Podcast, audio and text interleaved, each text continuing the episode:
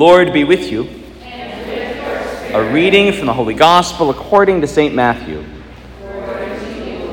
Jesus said to his disciples, Stay awake, for you do not know on which day your Lord will come.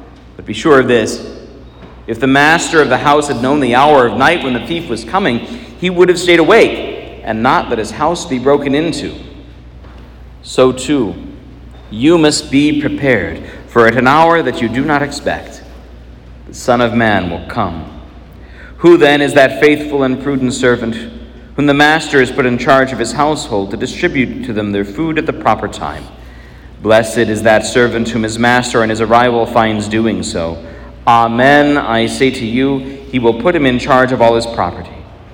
But if that wicked servant says to himself, My master is long delayed, and begins to beat his fellow servants and eat and drink with drunkards, then the servant's master will come at an unexpected day and at an unknown hour, and will punish him severely and assign him a place with the hypocrites, where there will be wailing and grinding of teeth. The Gospel of the Lord. Praise, to you, Lord Jesus Christ. Have a seat. All right. Who has had a good first two days of school? Okay. Who has had a medium first two days of school? That's okay too. Who's had a hard couple days? I've had a hard couple days because of this. You know, when we get off schedule during the summer, it's hard for me to remember when we come back exactly how everything runs. So I, I show up in classes and nobody's there. Or I go to the cafeteria and all the food's gone. Sometimes it's hard to keep track of all the things where to be and when to be there, who to go see about this, and who am I supposed to talk to about that. And mom gave me this piece of paper and I don't know where it's supposed to go. And for me, mom's my secretary, but it's the same thing. It can be hard when we transition back into something, especially after a while away. So it's important, especially the beginning of something new like this, to be very patient and to give each other a lot of space because life can look different and it can be easy to get frustrated or confused.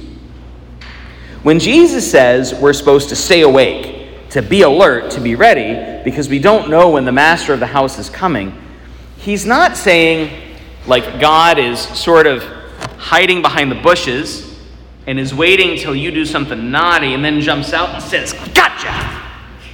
That's not what's happening at all.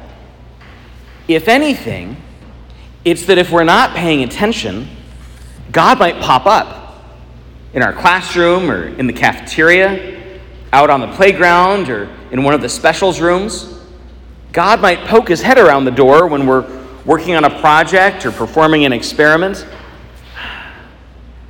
And if we don't have our eyes open, we might miss him.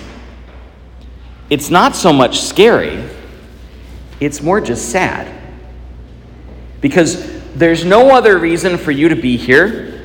There's no other reason for us to have a school here.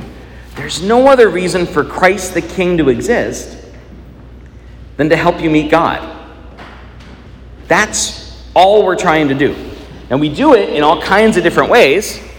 We do it teaching you math and science and social studies and language arts. We do it when helping train you in skills, teaching you arts. We do it just in helping you with your social emotional learning and being kinder and gentler with yourselves and with each other, but but it's not it's not just to make you smarter. We could give you a pill or just assign you one person, probably make you smarter. It's to make you better. Better and more equipped for life with God. Now, when we come to church, especially if our families don't go a lot on the weekends, um, this can be the most confusing classroom in the building because it's built different than all the other classrooms, right? And it's hard to know who's doing what. I mean, obviously, the guy in the funny clothes does a lot of the stuff, but, but like, what is it that I'm supposed to do? So, just some reminders about the space that we're in and how God teaches us here. Because the teaching that happens here is different than happens in the classroom. It's all kinesthetic, teachers. It's, it's all by doing, it's not just by listening. So, we have a space that's different than any other kind of space.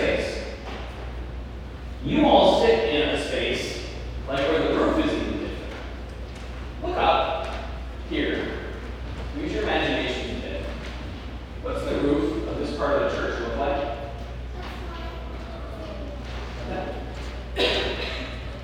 Oh, a boat.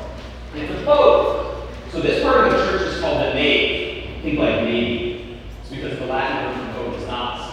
So it's built to look like a boat because the church, the building, but more importantly, the people, we're meant to be the part that keeps us safe, like when life gets hard. Now, life isn't always hard. You're supposed to come here when life isn't hard. But it's built to look like a boat on the river. So think Noah's Ark, right? The storm came, Noah and the animals went in the ark to stay safe. So we can.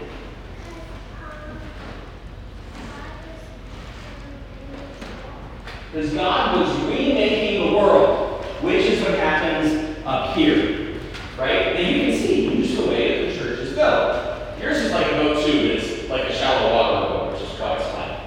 Um, so you can see even the floor changes, right? And there's steps that go up. What's this called? Altar. En español, altar, ¿qué significa? Tall, right? Up. So it's, it's the high place. It's the high point because this is where the most important stuff happens. Huh? So we, we go up. We're drawn up, like out where you guys are, are sitting. You're looking up toward God. And God comes to meet us. So it's like we go up and God comes down. And He meets us in the middle here in the church. Altars are tables, right? But they're not tables quite like your kitchen or dining room table at home. They're special tables where the food that we eat and drink is special because we don't just eat and drink it with each other, though we do do that. We eat and drink it with God. And the food that we eat here then is special because here, the food and the drink that we eat and drink is God. That's the only way He can come to us. And so we treat this space very special, which is why when we enter the church, where we're passing in front of the tabernacle, the gold box in the back where Jesus lives, we genuflect, we drop to one knee. During when stuff is going on, and our attention is focused here on the altar where God's going to come, we bow real low at our waist. Why? Because we're trying to recognize God's presence. We're looking out for when God pokes his head around. Now, there's a way in which, gang, you could really be bowing and genuflecting in those moments in the cafeteria, or on the playground, or in the classroom, because God really does show up there. But it's hard for us to recognize sometimes. Here, we make sure which is why we do this stuff. Sitting, standing, kneeling, right? Those are all signs of the same kind of thing. They're, they're, they're, they're like dance moves to help us remember where we're at in the lesson. Then the most important part, the most significant bit for us, right? When we approach for Holy Communion, Holy Communion is the greatest gift that we have. It's the most important thing that God's given us to sustain us. And so when we come up for Holy Communion, that should be the most important moment of our whole week. Here and on Sunday. That's like that's the biggest deal. So, if we receive on the hand, we do it real careful, one hand over the other. And guys, when that goes in your hand, you need to be thinking of the most like the most precious thing in your house, like the dish that you're not allowed to touch.